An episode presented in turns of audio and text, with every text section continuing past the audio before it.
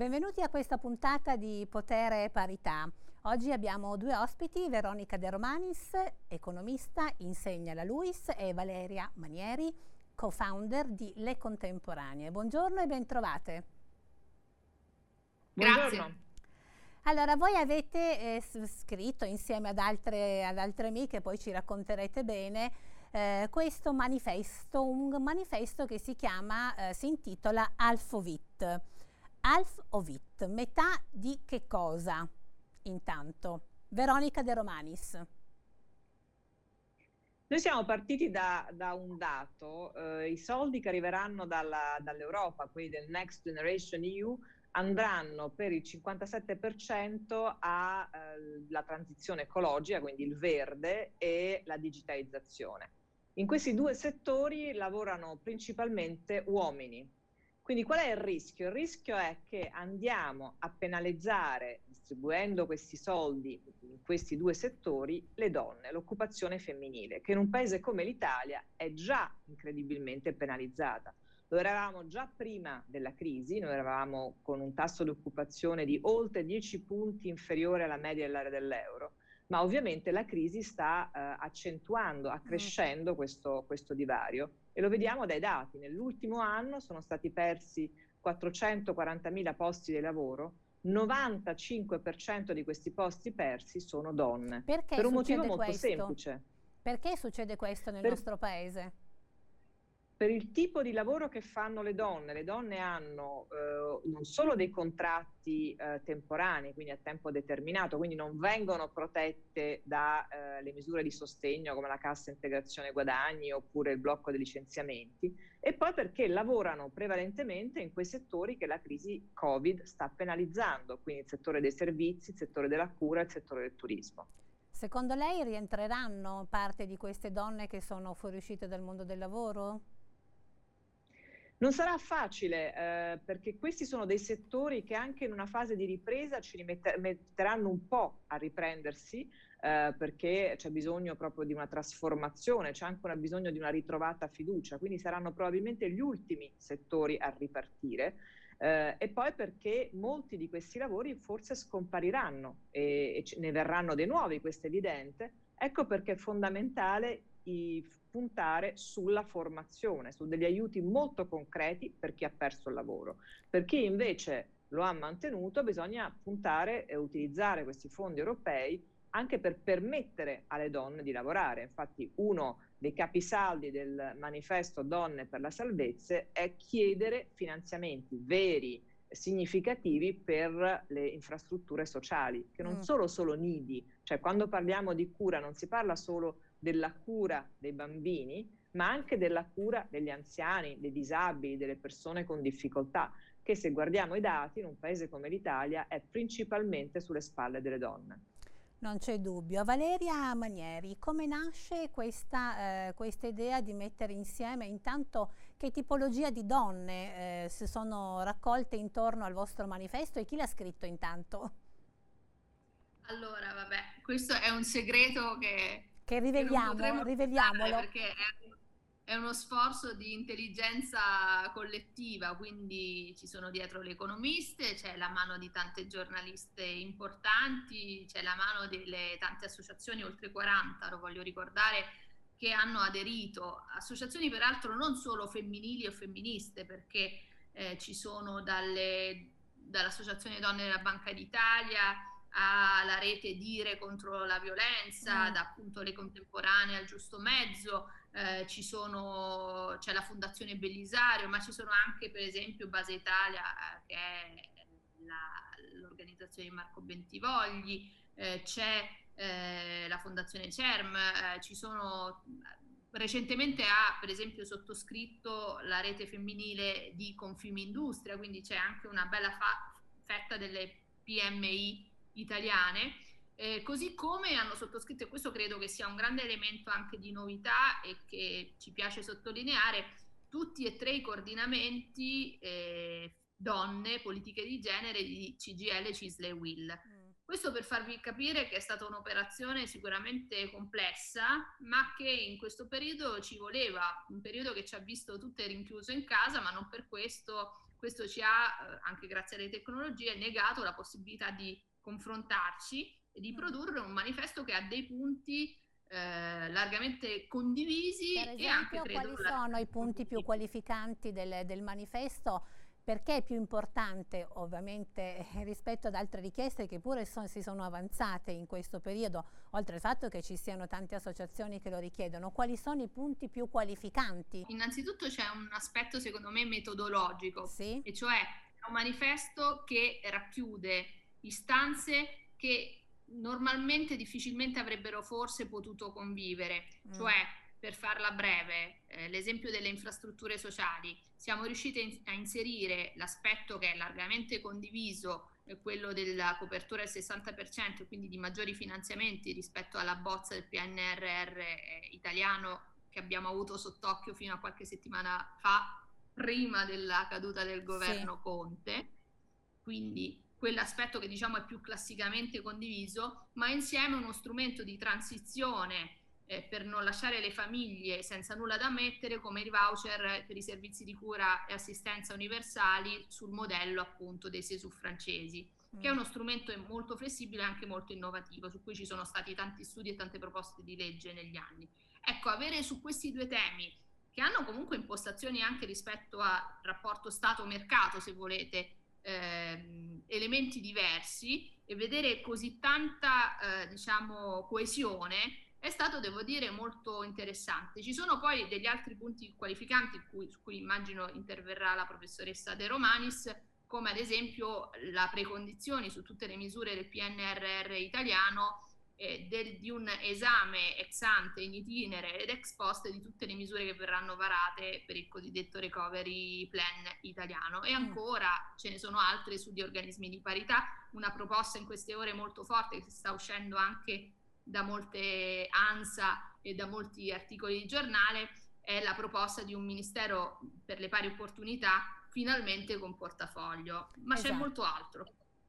Esatto, mi sembrano insomma dei temi, temi centrali e cruciali che eh, da moltissimi anni oltretutto sono eh, rivendicati e forse metterli insieme, metterli in collegamento eh, è, ehm, è, sicuramente importante. Una domanda professoressa De Romanis, lei non ha timore che tutti questi fondi eh, gestiti da uomini perché in Italia purtroppo la, eh, i posti di comando e la gestione è prevalentemente eh, maschile. Abbiamo visto, abbiamo assistito in, questi, in, queste ore, in queste settimane a una eh, lunghissima crisi, anticipo di crisi di governo, poi una crisi di governo quasi esclusivamente maschile anche diciamo il post è, è, prevalentemente maschile, non abbiamo mai avuto una Presidente del Consiglio donna, non abbiamo mai avuto una Ministra del, per l'Economia donna e ancora i nomi che in questo momento oh, circolano oh, rispetto a questi dicasteri dove si maneggiano insomma le risorse e le finanze, mi pare di non avere sentito molti nomi eh, femminili. Ecco, il tema della gestione maschile di questi fondi, di questa metà che voi chiedete, in mano agli uomini può essere un rischio? Questo è esattamente il punto, infatti proprio nella seconda pagina del manifesto noi chiediamo, e qui aggiungo a quello che diceva Valeria Manieri, che non solo ci deve essere una valutazione di impatto, ma la gestione di queste risorse venga fatta, se ci sarà poi una, dei dettagli sulla governance, quindi ci sarà un gruppo di persone, metà devono essere donne. Ma perché questo? Mm perché la crisi, come diceva lei, è unicamente spiegata, raccontata, decisa dagli uomini. Basta guardare la televisione, leggere un giornale, vedere i comitati, ma anche lo stesso CTS, cioè il comitato eh, diciamo sanitario, sono praticamente tutti uomini. Esatto. Eppure i dati che eh, dicevo prima, chi paga il prezzo maggiore sono le donne e chi sta diciamo sul fronte, chi lavora nei supermercati, chi lavora negli ospedali, chi lavora nel eh, nelle scuole dei nostri figli e sono infatti sempre donne. Quindi è inaccettabile che le donne pagano il prezzo più elevato ma non possono decidere. Quindi noi chiediamo davvero un passo in avanti. Sarebbe molto bello quello che dice lei, vedere nella formazione del nuovo governo grandi sorprese. Noi siamo davvero molto lontani dall'Europa. Non osate... abbiamo Professoressa e anche la, chiedo anche alla giornalista, perché non osate voi con delle proposte anche sui nomi e non solo su delle idee, perché le donne son, siamo sempre molto brave a inventare delle idee, ma siamo sempre molto timide nel proporre, eh, nel proporre e nel proporci. Ma lei ha perfettamente ragione, le, le faccio u, u, due esempi. Allora, intanto per capire quanto siamo distanti dall'Europa, in Europa abbiamo Ursula von der Leyen, capo della Commissione, Christine Lagarde, capo della BCE, come se noi oggi avessimo al posto di Draghi una donna e al esatto. posto di Ignazio Visco alla Banca d'Italia un'altra donna. Ci rendiamo conto quanto siamo lontani. Le faccio un altro però, un secondo esempio. Quando il precedente governo doveva nominare mh, i vertici delle partecipate, le grandi partecipate, quindi penso a Eni, Enel, Finmeccanica, ha nominato solo uomini cioè il governo uscente non è riuscito a trovare delle donne manager. Ora la domanda è, non ci sono in Italia donne manager? È chiaro che la risposta è no, è pieno di donne manager brave. Non vengono trovate, o perlomeno quando vengono trovate non vengono nominate. Qui c'è un problema serio culturale di Molto. questo lo spieghiamo, lo spieghiamo dentro il nostro manifesto, è fondamentale anche partire dagli stereotipi di genere, dall'educazione e, e tra l'altro mettiamo una serie di di proposte dettagliate da questo punto di vista, anche fondamentale ecco, però noi, model. Professoressa e anche Valeria Manieri, quando noi parliamo del tema culturale io sono molto d'accordo. la mia preoccupazione, il mio timore è che ci voglia troppo tempo per eh, modificare una cultura. Infatti, io sono totalmente eh, d'accordo con le quote, cioè la nostra situazione è talmente distorta, come dicevo prima, che purtroppo abbiamo bisogno di altre distorsioni come sono le quote, ovviamente temporanee, uh-huh. per cercare di dare uno scossone. Questo l'abbiamo visto nei CDA delle quotate, che siamo passati dal 4% di presenza femminile a oltre al 30%, ma purtroppo in altri ambiti è necessario introdurre distorsioni, come le chiamo io, che non piacciono a nessuno, perché non ce lo nascondiamo. È inutile dire eh, non, non, è bello essere quote rosa, lo sappiamo, ma l'alternativa è restare fuori dalla stanza. Lei è allora, d'accordo, Manieri? Chiave, fa- lei è d'accordo con le quote? Aggiungo tre elementi, se, mi, se posso. Certo. La prima diciamo, sul contesto politico, che mi sembra un dato importante. Ovviamente sono ore e giorni concitati sulla formazione del nuovo governo. Tutti abbiamo delle grandi aspettative su Mario Draghi e tutti sanno e tutte noi sappiamo che Draghi dovrebbe avere su questo una eh, sensibilità sul tema femminile e però quello che appare almeno diciamo uh, ad oggi, mm. almeno da quello che si sa, è che ancora una volta se si dice che il governo Draghi segni anche il, in qualche modo la sconfitta della politica dei partiti, mm. è bene anche sapere che i nomi femminili che maggiormente circolano probabilmente non sono quelli fatti dai partiti politici. Mm. Ecco, quindi questo potrebbe segnare una doppia sconfitta della politica su cui io inviterei tutti i partiti a riflettere, perché i partiti sono più occupati spesso a, eh, come dire, far occupare agli uomini i posti di potere che sono a disposizione. Beh, lei ha ragione, considerando che in Italia eh, l'unica segretaria di, un, di, di partito è la Giorgia Meloni, che insomma nel, nell'immaginario e nella, nella, cultura e nella tradizione politica eh, rappresenta una parte che non dovrebbe proprio eh, intanto, si chiama fra, intanto si chiama Fratelli d'Italia già dal nome. No, anche in altre parti d'Europa e questo sarebbe bene forse anche farci una riflessione su cui spero che anche noi rifletteremo con Donne per la Salvezza con le contemporanee sul perché questo succede, perché vuol dire che anche i meccanismi all'interno di alcuni partiti teoricamente dovrebbero essere più aperti no? Alla, alle tematiche eh, di genere, poi nei fatti fanno molto fatica a mettere in pratica ciò che, ciò che dicono, ecco. o almeno cercano di dire. Eh, questo è un elemento. L'altro elemento è che eh, ha ragione Andrea Catizzone quando dice a un certo punto però va bene le idee, bisogna tirare fuori i nomi. Io vengo da una tradizione politica che e anche da una scuola politica che è stata straordinaria, che è quella di Radio Radicale, del Partito Radicale. E quando ero piccola, adesso ho 36 anni, eh, arrivai eh, con, sulla scia di una bellissima campagna mm. su cui una delle poche donne a mettersi la faccia su eh, diciamo, la leadership al femminile sulla presidenza della Repubblica fu proprio Emma Bonino. Mm. Io ricordo ancora lo slogan nel 98-99 finalmente l'uomo giusto. Ora io non so se oggi esisterà un altro elemento perché la storia ci insegna che al di là delle quote, al di là dei manifesti poi servono anche gli esempi e degli strappi.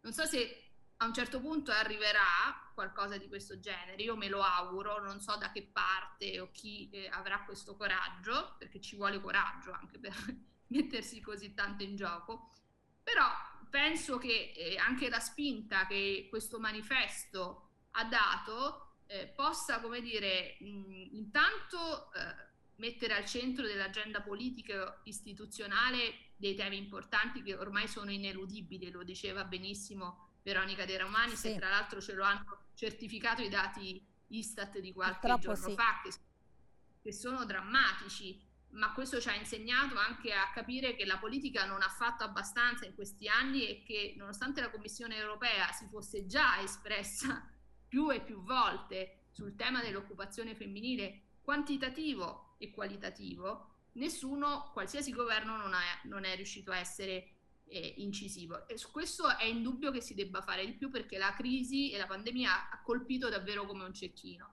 L'altro aspetto è che noi ovviamente stiamo facendo il nostro, ci attrezzeremo anche per i cosiddetti miracoli, eh, però questo è un po' di per, per ragionare, ragionare anche su come far squadra in altri Ecco, questo, altri... questo è un altro punto che è, insomma è sempre un po' criticato. Io non sono, non sono d'accordo con, con, chi dice che le donne non sappiano fare squadra, non, non è esattamente così. Insomma, sono donne che fanno squadra, donne che non fanno squadra, esattamente come gli uomini.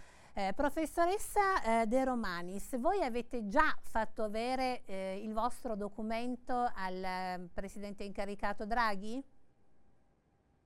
Sì, questa è la nostra intenzione, l'avevamo già fatto avere al precedente governo, abbiamo anche organizzato un, un seminario, l'ultimo, diciamo, di, che chiudeva una, un ciclo di seminari dove hanno partecipato eh, Paolo Gentiloni e David Sassoli. Per noi era molto importante la presenza di Paolo Gentiloni proprio per capire qual è l'approccio europeo e quindi ci ha sottolineato quello che diceva prima Valeria Manieri, l'importanza di una valutazione di impatto, perché quello che bisogna fare è di responsabilizzare chi ci governa, cioè mm. se io oggi metto 100 e ti dico che questo 100 deve aumentare l'occupazione femminile, beh lo dobbiamo vedere, lo dobbiamo vedere l'impatto, quanto aumenterà l'occupazione femminile, che impatto avrà eh, su eh, diciamo, la crescita. Quindi cioè voi proponete... Ora...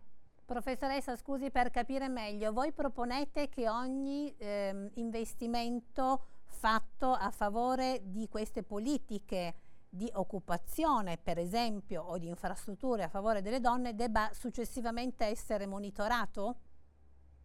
monitorato e anche capire ex ante qual è l'impatto. Questo la Commissione lo chiede per quanto riguarda eh, il verde e il sì. digitale. È importante che ci sia anche una valutazione di impatto di genere, altrimenti si rischia di fare chiacchiere non, e non fatti. Questa davvero, davvero per l'Italia è un'opportunità che passa una volta a 209 miliardi. Non ci possiamo permettere il lusso di non, eh, di non utilizzarli al meglio. Quindi una valutazione di impatto permette anche a chi deve scegliere dove mettere cosa di avere dei numeri davanti per evitare di non eh, raggiungere gli obiettivi che ci siamo prefissi, che è un tasso di occupazione in linea con la media europea che è circa 62%. Noi partiamo da un 48%, quindi sono 14 punti in meno, davvero un grande divario. E questo ha delle ripercussioni, lo sappiamo già, ma c'è bene che lo ricordiamo a chi ancora non, non, non, ne sia convinto. Questo non è un tema che riguarda solo noi, siamo tre donne a parlarne, ma non, non ne parliamo eh, diciamo, in quanto donne, ne parliamo perché i dati lo dimostrano, incide anche sul PIL l'assenza la, delle Guardi, donne, no? Eh, incide su tre fronti che dovrebbe interessare a tutti, sul PIL perché è pieno di studi, ma lo sappiamo, più donne sul mercato del lavoro significa più, più prodotto interno lordo, significa anche meno disuguaglianze perché oggi ci dice la Caritas che i veri poveri sono le, le, le, donne da sole con a carico dei minori, quindi in una famiglia dove entra un secondo stipendio, dove c'è uno stipendio, significa avere meno disuguaglianze anche per quanto riguarda eh, i minori. E terzo, fondamentale di cui si parla pochissimo, serve anche a invertire la curva demografica. Noi sì. siamo oggi uno dei paesi che invecchia di più, le faccio le dico un dato, se negli anni 60 avevamo un anziano per ogni bambino, oggi abbiamo 5 anziani per ogni bambino. Allora, la domanda è chi è che sosterrà non solo il nostro sistema pensionistico, ma il nostro sistema di welfare, la, la, la sanità del futuro. Si parla molto in questi, in questi, mesi di pandemia che dobbiamo rivedere il nostro sistema di welfare, perché, soprattutto per quanto riguarda la sanità, perché abbiamo visto che è inadeguato.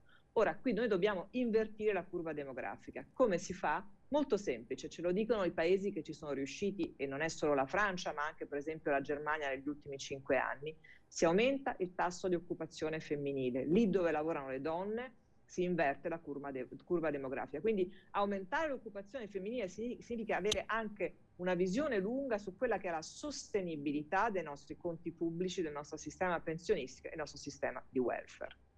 E non è poco, insomma, no?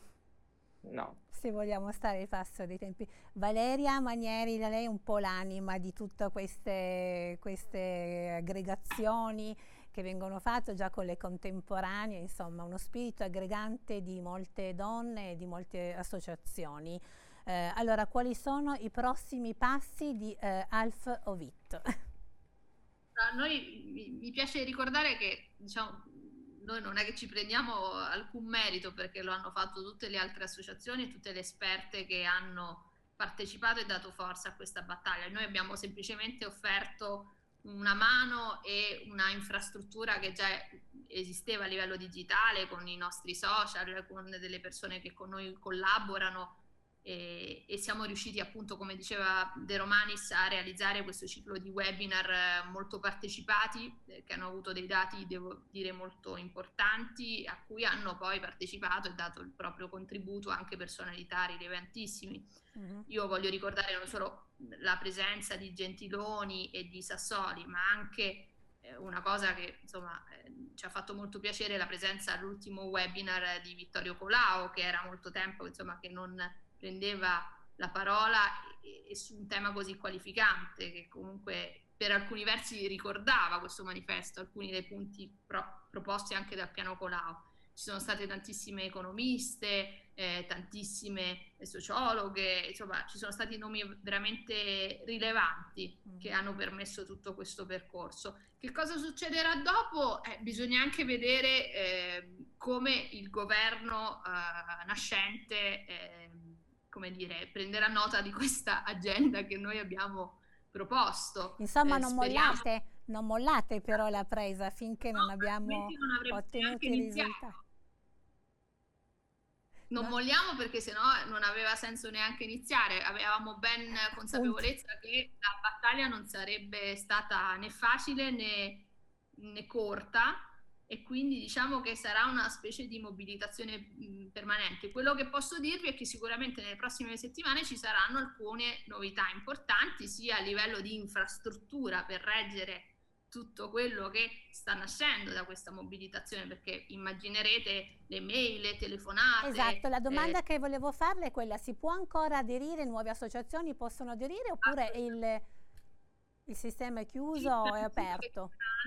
alfavit.it c'è ancora un modulo disponibile per aderire, ovviamente lo chiediamo sia alle personalità singole ma ancora di più alle associazioni perché più forza diamo a questo manifesto, a questo documento, eh, più diciamo, ci sarà come dire, peso anche se volete da eh, interlocutore quasi come una parte parti sociali insomma sì. perché questo è anche un po' l'obiettivo no? Eh, e poi vedremo che cosa succederà nelle prossime settimane, se ci sarà il cosiddetto, noi avevamo detto il 31 perché eh, il 31 gennaio c'era stato questo evento finale in cui c'erano parlamentari e la presenza delle istituzioni europee e chiaramente probabilmente ci sarà anche il tombolino, nel senso che non appena il governo sarà eh, formato eh, proveremo a coinvolgere anche i ministri e le ministre, sperando che siano tante ministre eh, competenti, eh, per andare avanti insieme su questo.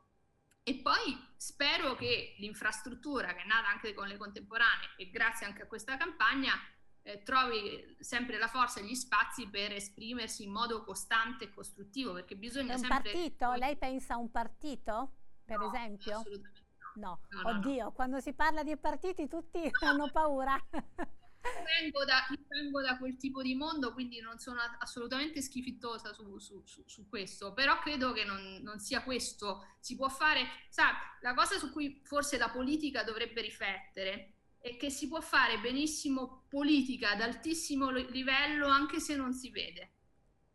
Però dei, dei partiti c'è bisogno perché poi se i partiti eh, designano i nominativi dei futuri ministri, delle persone appunto come diceva anche la professoressa che sono indicate nei CDA eh, e quindi i partiti nella democrazia hanno ragione di, eh, di, esistere. Io comunque vi ringrazio intanto per il preziosissimo lavoro che avete fatto anche a nome di tutte le associazioni che rappresentate voi oggi qua e che per, tramite, ehm, tramite voi insomma hanno contribuito alla, a redigere questo manifesto eh, si chiama Donne della Salvezza, qualcuno so che ha criticato anche il nome, ma insomma il senso è molto chiaro e fa, ricorda anche un po' eh, le lotte degli anni 70 dove ovviamente le istanze più importanti erano nate comunque fuori dai partiti e poi i partiti li avevano recepiti. Io saluto e ringrazio la professoressa Veronica De Romanis, grazie professoressa.